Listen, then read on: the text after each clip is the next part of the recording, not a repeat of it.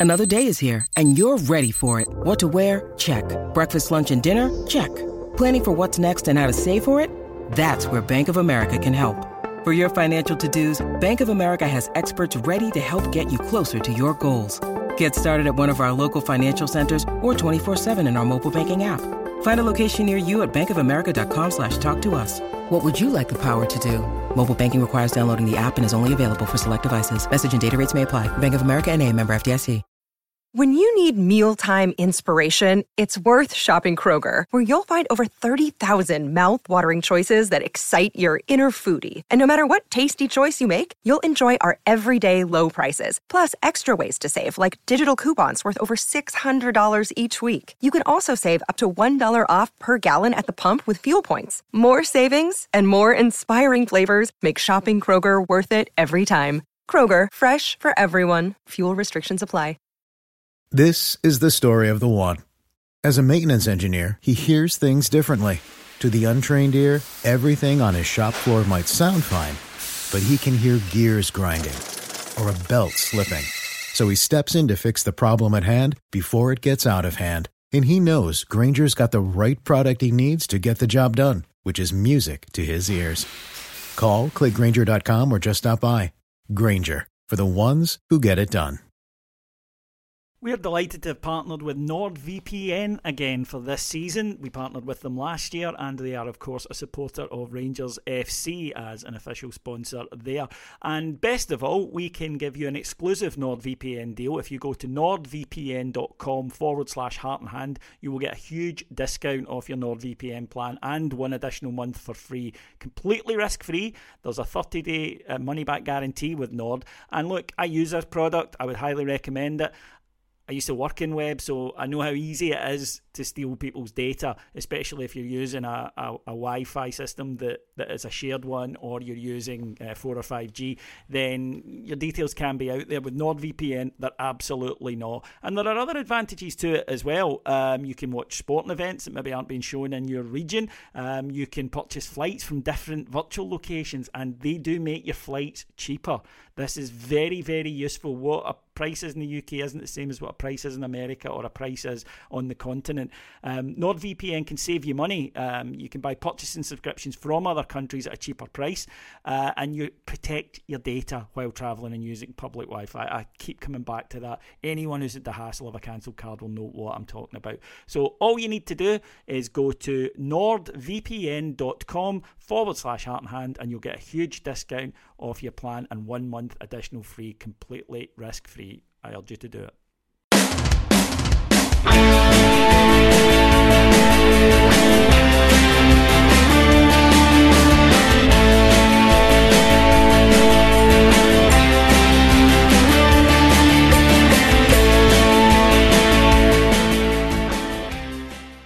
Everyone, and welcome to the latest episode of Heart and Hand the Rangers podcast. My name is David Edgar, and as always on this show, I am your host. And I'm delighted this week to be joined by two wonderful, if contrasting vocally, podders. First of all, the splendid Mr. Andy McGowan.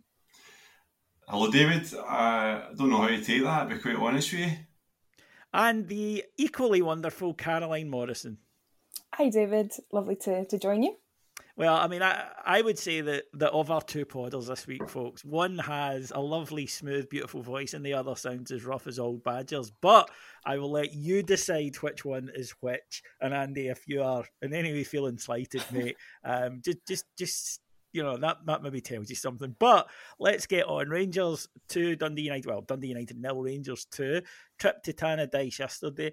I don't know why, but Rangers form at Tannadice hasn't it's traditionally been a bit up and down, Andy, to, to say the least, over the years. Um, lots of wins there, of course, and some title triumphs, but I just I don't know if I just have it in my mind for a reason that it's one of our more difficult places to go.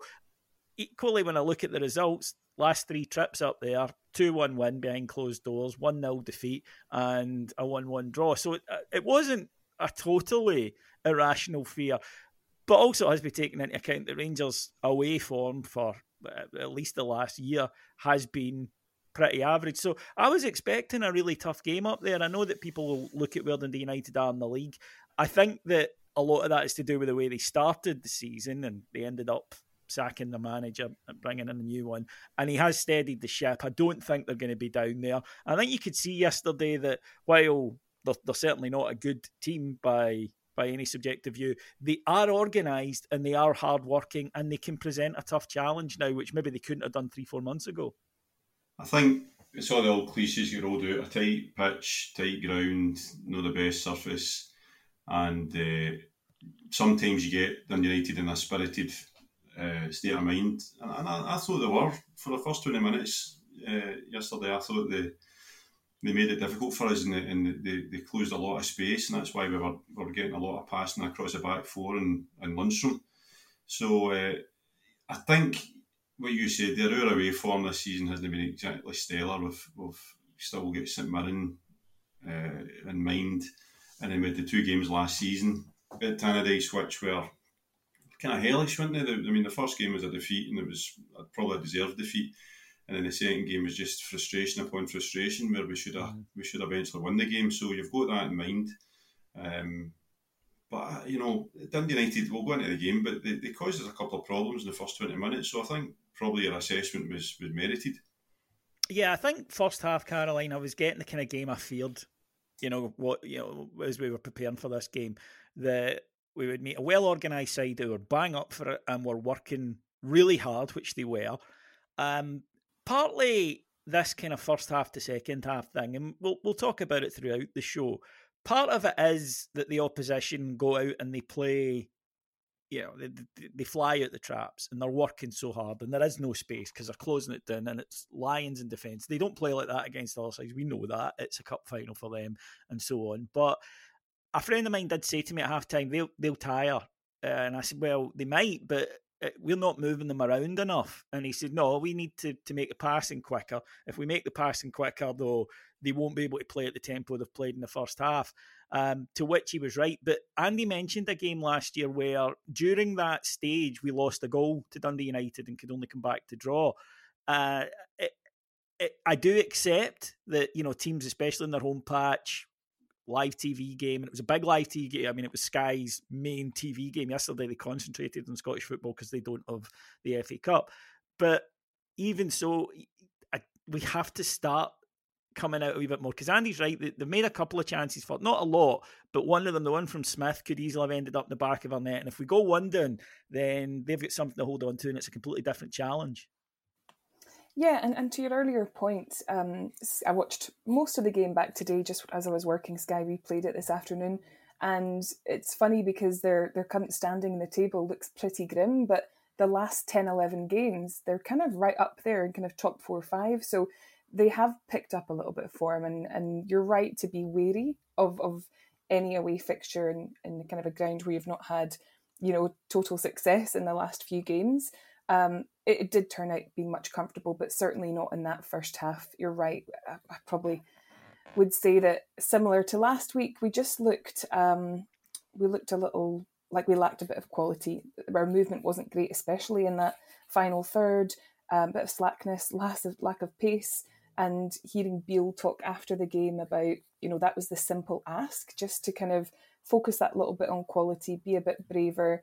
Um, you can see the dividends that that pays. I know we'll come on to talk about the detail, but even that slight tweak of of Morelos coming coming on and um, drawing players in, making a little bit of space, and players like Sakala being a bit bolder made all the difference. And I would just love it for our collective uh, well-being if they could maybe start games like that because it, it doesn't make for fun viewing the first half of these games recently.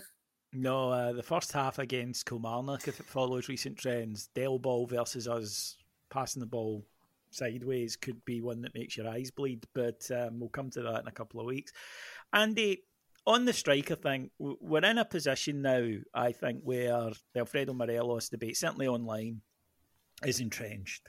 And you have people who just want rid of him, can't see any good that he brings anymore you know, we all know the, the sort of lines that they come away with. Um, he's overweight, can't run, all that kind of thing. Then you've got the people who just cannot accept any criticism of him at all, and they will always find, well, he hasn't had much game time, and you know, the, the previous manager didn't use him properly, and all of these kind of. He's been playing through an injury. Whereas I think you can be a wee bit more objective if you just stand back. And it, people said to, to me yesterday, the, the, the, latter camp said, oh, he changed the game. Well, he, he didn't, right? He helped, though, Rangers to change the game because when he came on, he's a different type of striker to Antonio Colak, who very much did look like a guy who was just back for his first game in a few weeks, uh, and unfortunately did pick up another injury. But what Morelos' game, what his style does, is that he draws players towards him. He occupies the centre backs, and that creates more space for the two number tens and then the mm. fullbacks. And that's what we didn't have in the first half, and that's what we did in the second. Now, you can still point out there's been a couple of times where he's put through in goal and he just doesn't have the legs to get through in the way that, that classic Alfie, if you like, does, where he would just drive on and get the shot away. And a couple of times yesterday, he didn't do that. It, it's almost like for some people, Alfie can't have, have done okay. He has to have either been rubbish on the one hand or brilliant on the other. I thought yesterday he played his part. He did well, um, a good substitution. I don't think he was, you know, the reason we won the game, but he definitely contributed towards it. Um, am I being a wee bit too fuddy duddy sitting in the middle, or is there a case for saying that maybe people need to kind of just take off the the pre-decided notions about Alfie being either brilliant or rubbish? I think that we as a support need to apply that kind of tempered viewpoint with everything, not just Morelos, but that's a different story. Because um, I'm pretty clear where I'm with Morelos at this point in time, which is that if you want a, a chance in the six yard, well, in the 18 yard box anywhere, really, I want Colak on the end there. But who do I want leading the line? Who fits better? It's Morelos for me. And it's just a pity we've got to this stage now where you've got the added complication of his contract situation. But I, I do think that there is a tune to be had out of Morelos because at the point of his career, he needs to get a move or he needs to get a new contract. I think there's more likely to be a move at this point in time. So he needs to show something, or else he'll end up at um, a club that maybe wouldn't pick. So uh, you're right, it didn't change the game yesterday because I don't think he, he touched the ball by the time he scored the first goal and he barely touched the goal, the ball by the time he scored the second goal. So he didn't change the game. But I do think that your point around the number 10s and how Beale's play, Beale plays is 100% correct that we need a, a, a central striker that can hold the ball and have defenders bouncing off him and win free kicks and stuff like that. And Morelos does that a lot, lot better than Colak. And I'm going to blow your podcast up, David, because I love Colak. I think he's great. But if he's our first choice striker next season, I think we've got a problem because I don't think he's good enough. I think he's too one dimensional. And I think he'll have a massive role to play over a season, but I don't think he would be my first choice striker. I would love to see Morelos and Colak in the same team. I watch Brentford and I see how they play with two up front, but they play three at the back. And I wonder if we could do something like that no, not every week, but some weeks, you know, um, Tillman playing more centrally suggests to me that Morelos could, to a degree, take that kind of position as well. Not, not exactly the same, because he'll not get the same running with the ball, but I would like to see Colak and Morelos at, at, points in games together. So that's that's where I'm at with it. Is that enough in the fence for you? No, I think Colak, I, I know exactly what you're saying with Colak. I don't necessarily think he's a Michael Beale striker because of what we've just said. Beale likes a number nine focal point, and in behind that, he likes two number 10s. Mm-hmm. Um, yesterday, Kent and Tillman, and has been Kent and Tillman since he came back. Uh, and you need a guy that, if you like, can bulldoze a wee bit and clear a path and clear some space and occupy the defenders and not let them come out and occupy that space as Dundee United did in the first half. Um, and I'm not quite sure Colak fits into it. Equally, what you also said about he's the most reliable finisher that we have. And I, I, I go back, Caroline, to Kris Boyd, and we always would say, you know, that was it. You don't play him in the big games, or Walter didn't play him in the big games. You know, he, he didn't really start against Celtic. He didn't really start um, in Europe. But equally, when we've gone back and done shows that look at seasons, Kris Boyd has played a pivotal role in us winning titles because the amount of games where it's, you know, that we've forgotten about because you know Rangers two, St Johnstone nil at Ibrox in November. Um, dull game, Boyd two. You know, Hibs nil, Rangers one, Boyd. Colak can do that for me. He's a guy who would contribute in that sense. But for certain matches, you need that presence. Uh, and, and for example, I think Roofe's a good striker, but I don't think he does it either. You need Alfie or a another who can provide that for you Exactly, and I think we've got that conundrum with our, our strike force at the moment. Alfie is not at peak fitness, and we all know that. Like you quite rightly said, that ability to take the ball, run at a player, you know, find a shot. He's not got the the fitness levels to do that at the moment, and it's a shame. However, he does bring a lot to the side, you know, without that element to his game still. And probably to echo what Andy said, if you were to to push me on it, I'd probably rather Morelos even in this slightly less fit state than than Colak, just from a kind of consistency point of view. Um, but you're absolutely right. Colak can offer so much and has offered so much already yeah. this season. It's been unfortunate for him. He has had those um, those injury issues.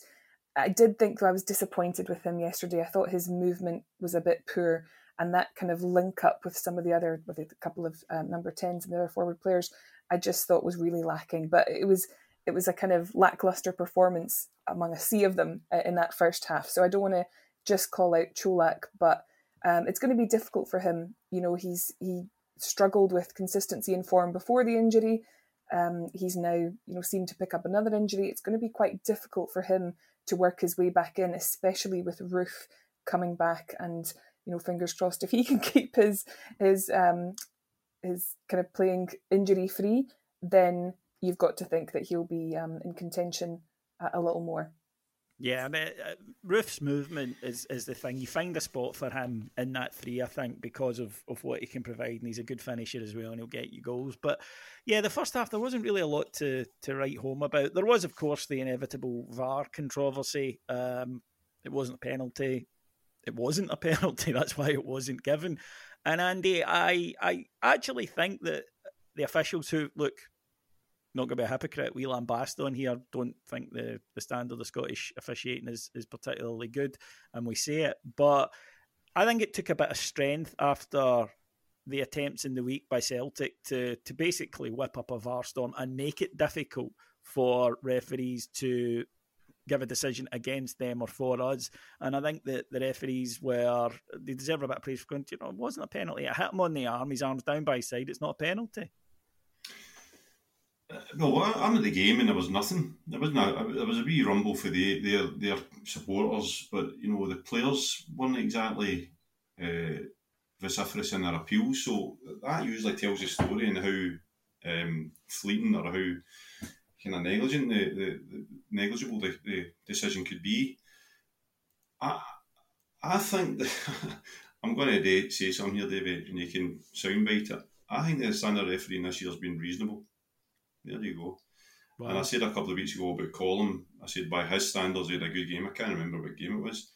I've never been in that position in my life before. I've always thought the referee was just deplorable.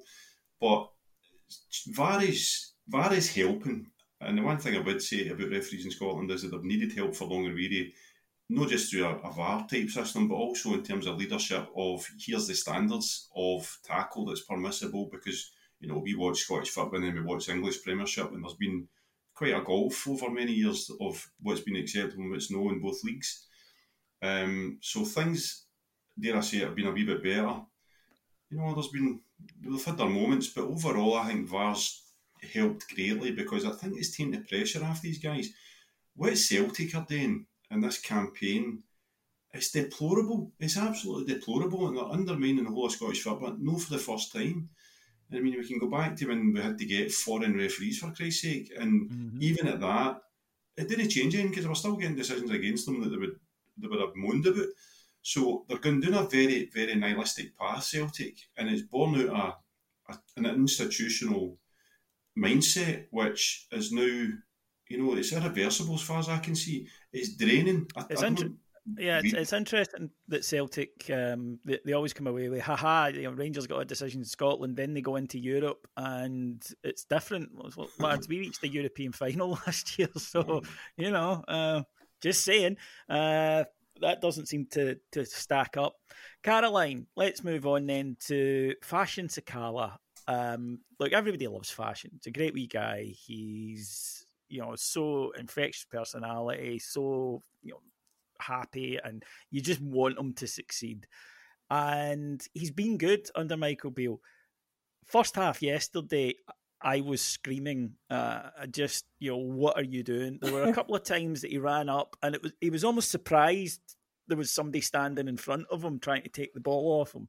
There was one incident where he gets to the byline and he looks up. Tillman and Čolak are there for a, a, to pass it back, but he somehow tackles himself. Um, and unfortunately for us, he wins the tackle and knocks it out for a throw. And you're thinking, well, this is fashion. You know, sometimes he does good things, sometimes he does bad things. But the thing about him is that he does it in the same game.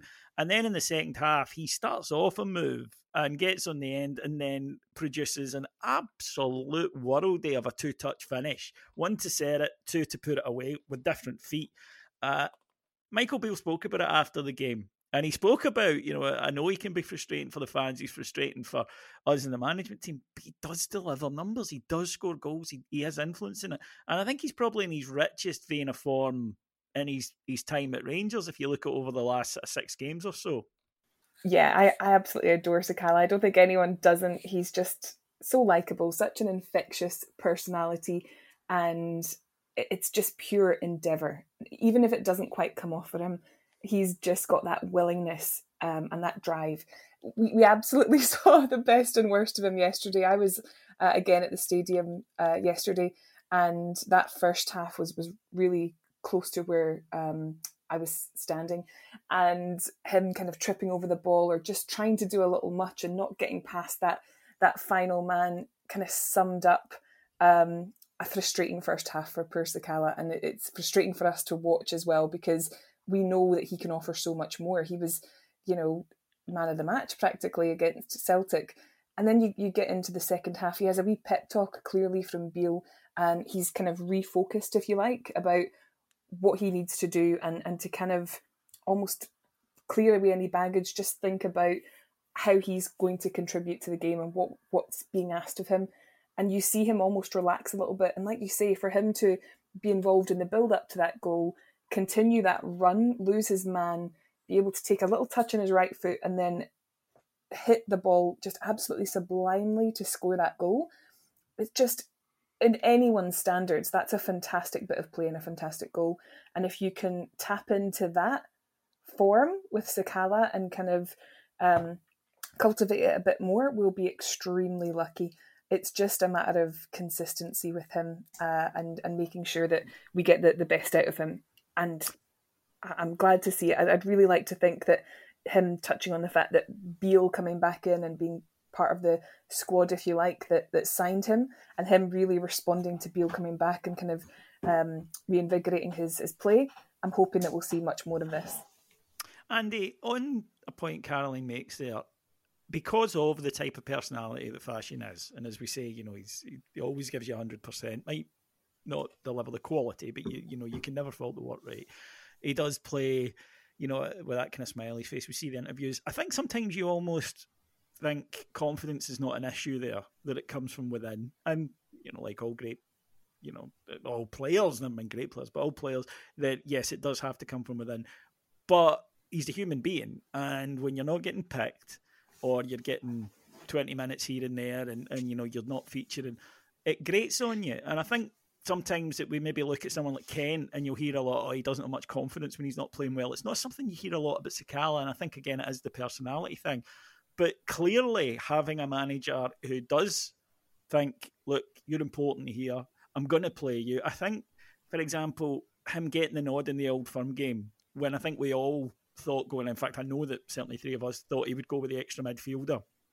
And instead, Beale went, no. I mean, it was great, you know, because it was like, no, I want to attack, we're at home. And secondly, it must have been great for Sakala. I just think sometimes we can be a little bit, if you like, almost fooled by the type of personality. Whereas you look at others and you think, well, you know, no, no, you know, they've in their shell a wee bit. But he's reveling, I think, in having a manager that's going, go on, I know what you can do, go and do it. Aye, I mean, I, have I've always liked Sakala. I'm not just saying that because he's in a bit of form, but I'm, I'm feeling pretty um, satisfied because I mean, uh, they should have a, a Sakala case study on the big screens before the next home match because here's a guy that he's no, he, you can see he's not came through an academy. We know that his background is totally different from most of our players, if not every single player we've got. And as far as I know, his wife's no here. Don't think that's bothering him much, but that's another story. And he's uh, I've said before, time and again, he plays with an empty head, and sometimes we've needed that, especially a season when it's just been doom and gloom, and uh, uh, you could see visibly some of our players wilting under the pressure of playing for Rangers at a, a testing time. He never hides, and he, he's better than he gets uh, credit for, right? Because obviously he's not got the quality, he's not got that. That goal yesterday was stupendous, and it was really, really satisfying to watch because it's one of the goals you've scored that you're sailed in the park or five sides or on FIFA. You'd be like, ah, what a great goal. It just it was like Roy the Rover stuff, you know, the flick up and score. And I think he's an asset to the whole team because and the whole squad because of that attitude we're speaking about. He will, as you say, David, have been feeling doubt and pressure because Gio. I mean, I think Gio was trying to sell him. Was that not the case at the start of the season? I think he would have taken an offer for Sakala. Yeah, if, if, an offer had come in, I think yeah. He would have got, to get a sniff, I, I, I, don't think we would have been difficult to deal with. I believe mm-hmm. is the is the phrase. And to get to the kind of case study I'm talking about, you know, sometimes players need time to settle and play for Rangers. It's a hard team to play for, a hard club to play at, and it's even harder when things don't go to plan straight away. And we've better players in Sakala that it's taken them a wee bit of time to get up to speed. Now, that doesn't mean that every player get follows that arc. You know, I'm not sitting here saying that Matondo is now going to turn it around, but we've had players that have done it, right? And Sakala now is getting himself in a position where, just like we're talking about Čolak, can contribute. We as a support need to understand that a player doesn't need to be a starter every single week to be a Rangers player. We've got a squad, and as we know, the, the football's changed now, the, the, the squad plays the biggest part. That's why Celtic are he does. They've got a better squad rather than a better first 11, it's arguable. So he has 100% got a role to play at Rangers, um, and, and I think he'll revel in that. Coming in and out the team, maybe, not being a specialist player, but I can see games where when it's tight like that, he can be the difference. I thought that that first goal, not just the finish, but you know the the drive forward. He gets bumped by the the, the Dundee United defender with a fair whack, and he just keeps going and drives through at some pace, and it just cut through them uh, to to make the breakthrough. So I love him. I, I really love him, and I think he's. I've always thought he's got a role to play. I'm not his agent, but I wish I was. Mm.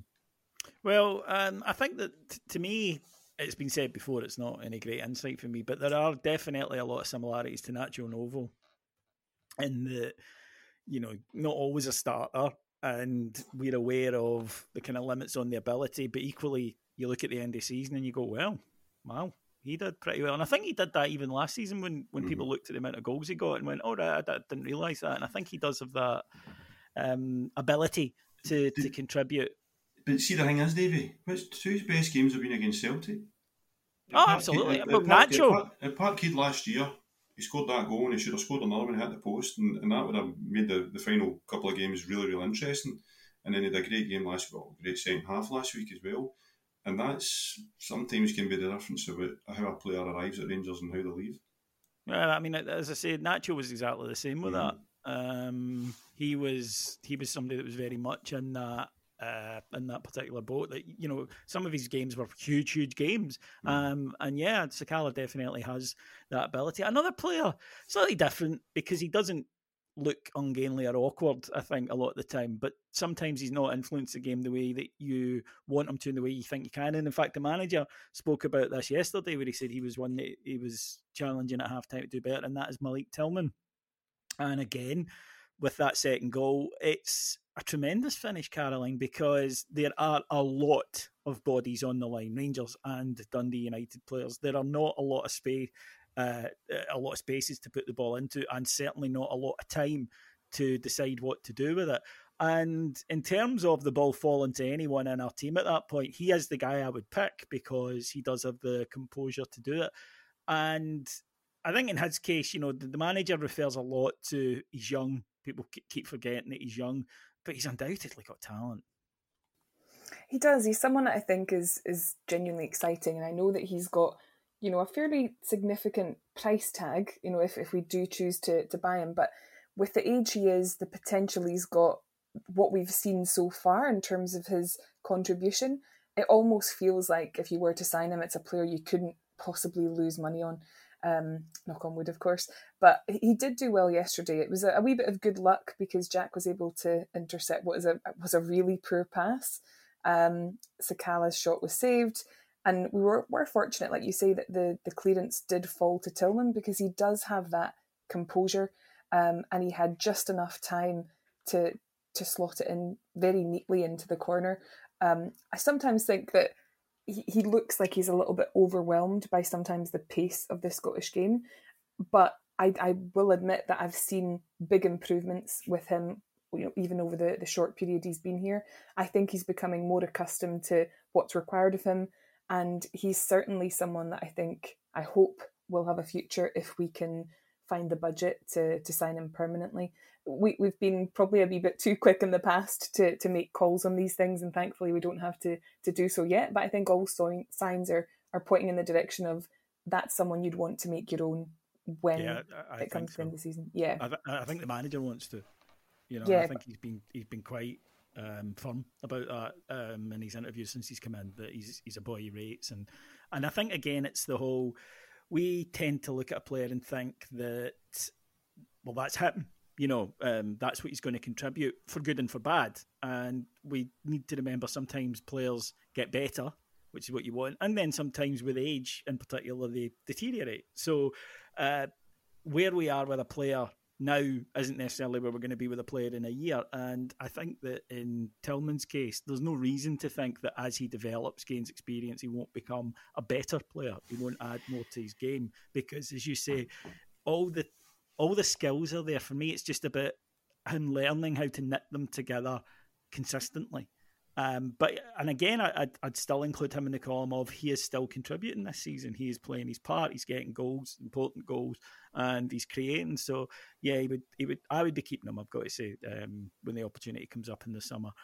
Moving on then to to something else, Andy, that has been a noticeable improvement, and that is us defensively. And there's a couple of things I want to talk about. Firstly, it's not coincidence. Uh, it's fairly straightforward and obvious that if you have a settled central defence with your two first choices there, it's going to be better than when you're chopping and changing and it's guys 5 mm-hmm. and six and sometimes even below six that are having to play in there.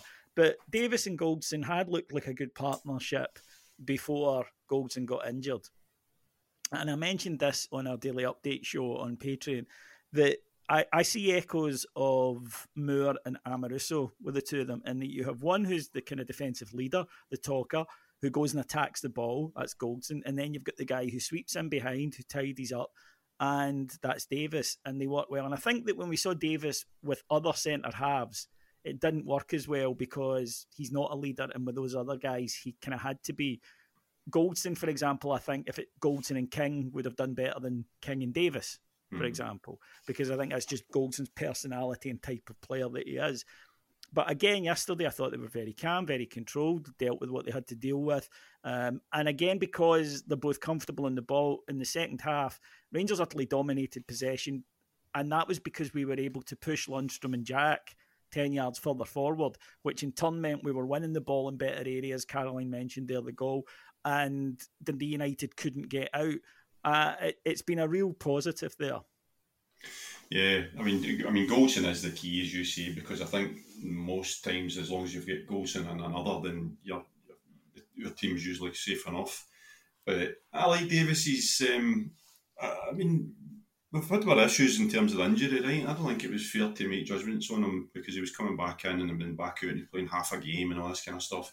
This is him actually getting a bit of time uh, in succession now, playing for Rangers in decent games and decent results.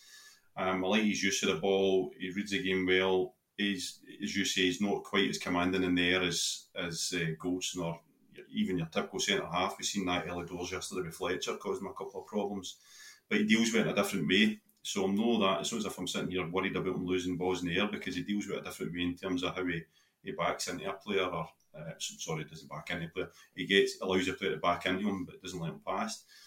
So the defensive situation has improved since Beale came in because I think the overall defensive situation from the front to the back has improved because we're not back to the classic Gerrard Beale press that we saw in the 55 season. We're nowhere near that.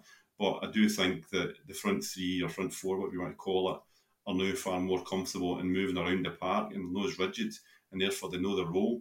And talking about Tillman, um, even Sakala to a degree, they're winning the ball back and the recoveries are getting better and better. Kent has always been really, really diligent defensively, and I think it's something that gets massively overlooked with him. His tactical diligence is fantastic for the type of player he is. Sakala, I'm not saying he's a defensive player or he's defensively minded or defensively sound, but you saw against Celtic, recovery tackles, chasing back. And I think our, our entire team now is just a wee bit more robust in terms of stopping teams getting close to our goal, and that will certainly help the back four. Um, so it'd be interesting to see what happens because obviously we've got Souttar coming back, and I, and I think we've got a no right off our expectations with Souttar, but you know if he comes back in, I think he's going to be another one of the players like we're talking about Colak will come in and do a job uh, for certain games, but he's probably not going to be in the first eleven. You know, your first choice eleven. It's interesting to see links with Cooper, Jake Cooper at Millwall. I don't know if there's anything in it because he's a big, a really big commanding centre half, and for you Davy, you, you, you illustrated the difference between a Goldson and a Davies. He'll be more of a, a Goldson, albeit left sided, I think. So um, I'm far more comfortable with the way we defend set pieces and attack them, incidentally, because I think the organisation has improved. I think everybody in the team knows their role. Um, and I think it's, it's it's proved positive in the in the clean sheets we've had. Caroline, the other defensive change yesterday was uh, the return of Jon McLaughlin into the side. Now, he had played uh, at Ross County, for example, and he played again yesterday. The manager was asked about it. Um, for Ross County, he said Allan McGregor had picked up a slight injury, so that's why he didn't play. Yesterday, Allan McGregor was on the bench, though, and he said, Well, I just felt it was time for John to come back in. I've got three good keepers, and today is a game that suits John." And I found that quite interesting because there's a few factors involved. Firstly, we obviously have the cup semi final next week, and then we've got the the match against um, St Johnstone in the cup the week after that. Uh, so I think Jon McLaughlin might have played those anyway because he's been the cup goalkeeper. So I think that, that there was a, a, chance he would play that. But when Beale and Gerrard were here just before they left, in fact, at the start of 21 22, they rotated the goalkeepers a fair bit. And something Gerrard said was, you know, we can't ask Allan to play every week now because of his age. And I wonder if there is a, just a kind of gradual phase out. I caveat all of that with we are going to need to buy a new goalkeeper. And we're not going to do it in January, the manager said, but certainly in the summer. We need to be looking at who's going to be the Rangers' number one for the next two, three, four, five years. So this is a short term discussion, I think, between now and the end of the season. But I, I think that Kilmarnock game will be fascinating to see who plays in goal there. And if it's McLaughlin, I think you're looking at maybe McLaughlin playing the next four in a row. And if that's the case, then quietly he's become the new number one. Yeah, that that would make a lot of sense actually. And, and to your earlier point, I would agree that it's it's you know we've we've all said that that's absolutely a, a priority position that we need to fill with a long term view. Um, McGregor as a fantastic servant as he was, he's getting to that age where you know there's there's just no way we can offer any extension or any additional uh, length of contract. Um, it's the right time for him to go. That of course is a question mark over whether or not McLaughlin is able to to kind of fit into that regular number one slot. I have reservations myself, but you're right.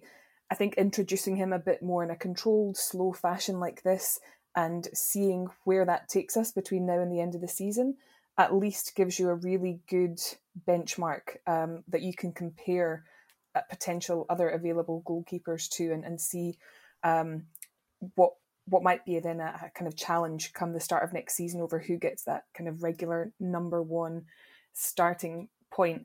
And I like the fact that we're flexible as well in, in how we deploy our goalkeepers. You know, Beale talked about the fact that you know, set pieces uh, may be kind of very important in yesterday's game. It turns out they weren't, but you know, although McLaughlin had very little to do, I agree that if that were to be the type of game, then of course he, you know, his ability to come out a little better than McGregor is probably the right option. Um, so I like the fact that we've got a, a, bit more flexibility there and an openness to being flexible and trying different things. Um, you know, horses for courses but like yourself, I, I just I, I, worry that if we have too much of a reliance uh, on McLaughlin long term, um, that doesn't feel like a good fit for me. No, I mean he, he got the opportunity to be the number one and unfortunately didn't take it, and that is going to count against you. Again, you know, there's a manager here who believes in him, but you know, Van Bronckhorst clearly did, or he wouldn't have been the number one.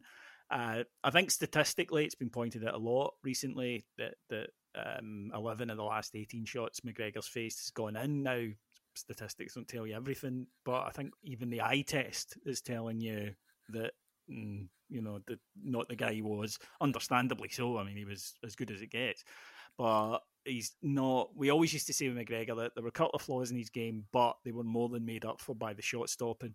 And Andy, I'm not sure we can say that anymore. Nah, I'm I'm kind of in denial about this. uh, it's hard to admit, isn't it? It's, it's, it's not nice. I, I, mean, I think I've said on, on a pod or two that McGregor's still the best goalie, and if I was pushed, I'd probably still say that. I think uh, McLaughlin's problem this season is that the support have looked at the Ajax and the Celtic away game and you know, more or less unloaded on him. Um, and I go back to the earlier point I was made about how we've defended as a team under Van Bronckhorst and how we look I suspect we're, we're defending front to back under Beale, and I think it was quite unfair. I mean, we had, we had one real howler at Parkhead, um, but I thought Ajax, the whole team got outplayed and they were on our doorstep, our six yard box before we knew it far too often. And what chance does a goalkeeper got in that kind of situation? So, um, our big problem this summer is signing a goalkeeper because just as we're talking about supporter attitudes towards uh, Sakala, Tillman, uh, giving players time, understanding their role. Rangers goalkeeper's a big space to fill, and uh, I doubt that. I, I, I, think you might, I suspect you might see as the something similar to what Celtic have done, which is uh, with Joe Hart, which is by a, a really experienced goalkeeper that's maybe you know fell off the radar or something like that. Um, I, I think it's a big problem because I, I don't know if Jon McLaughlin is a full time number one for us.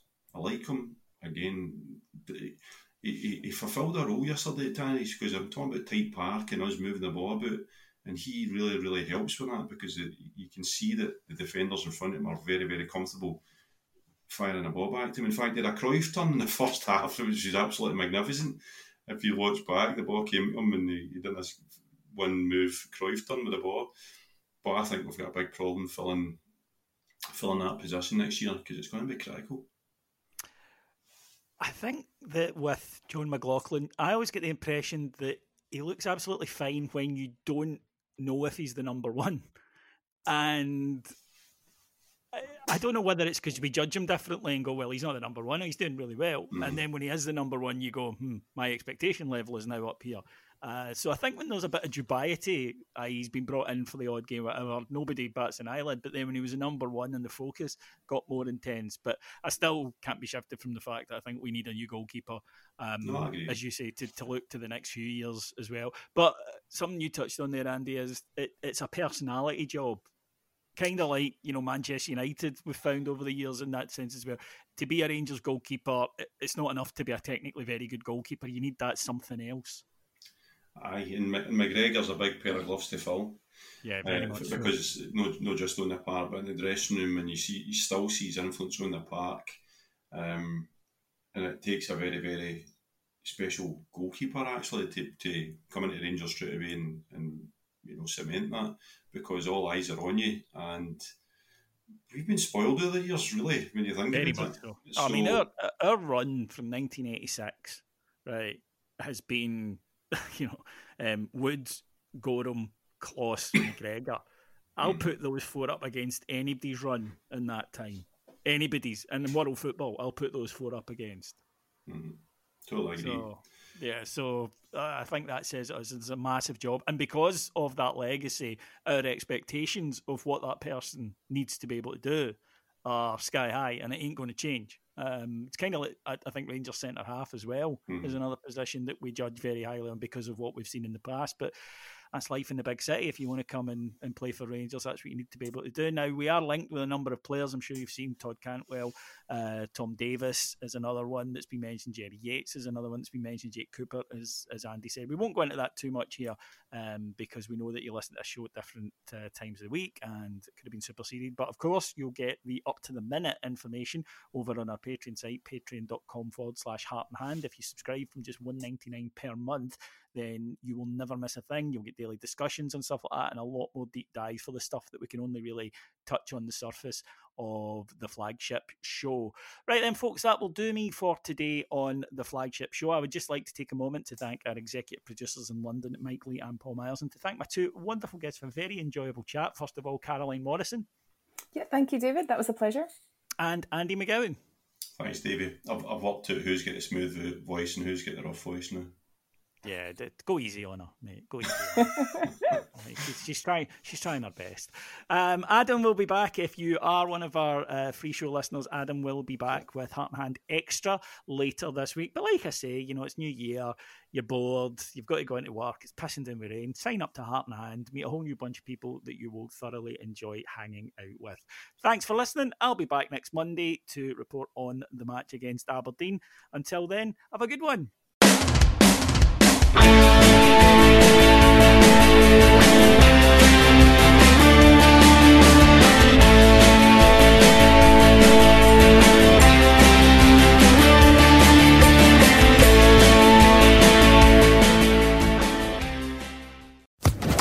Social Podcast Network.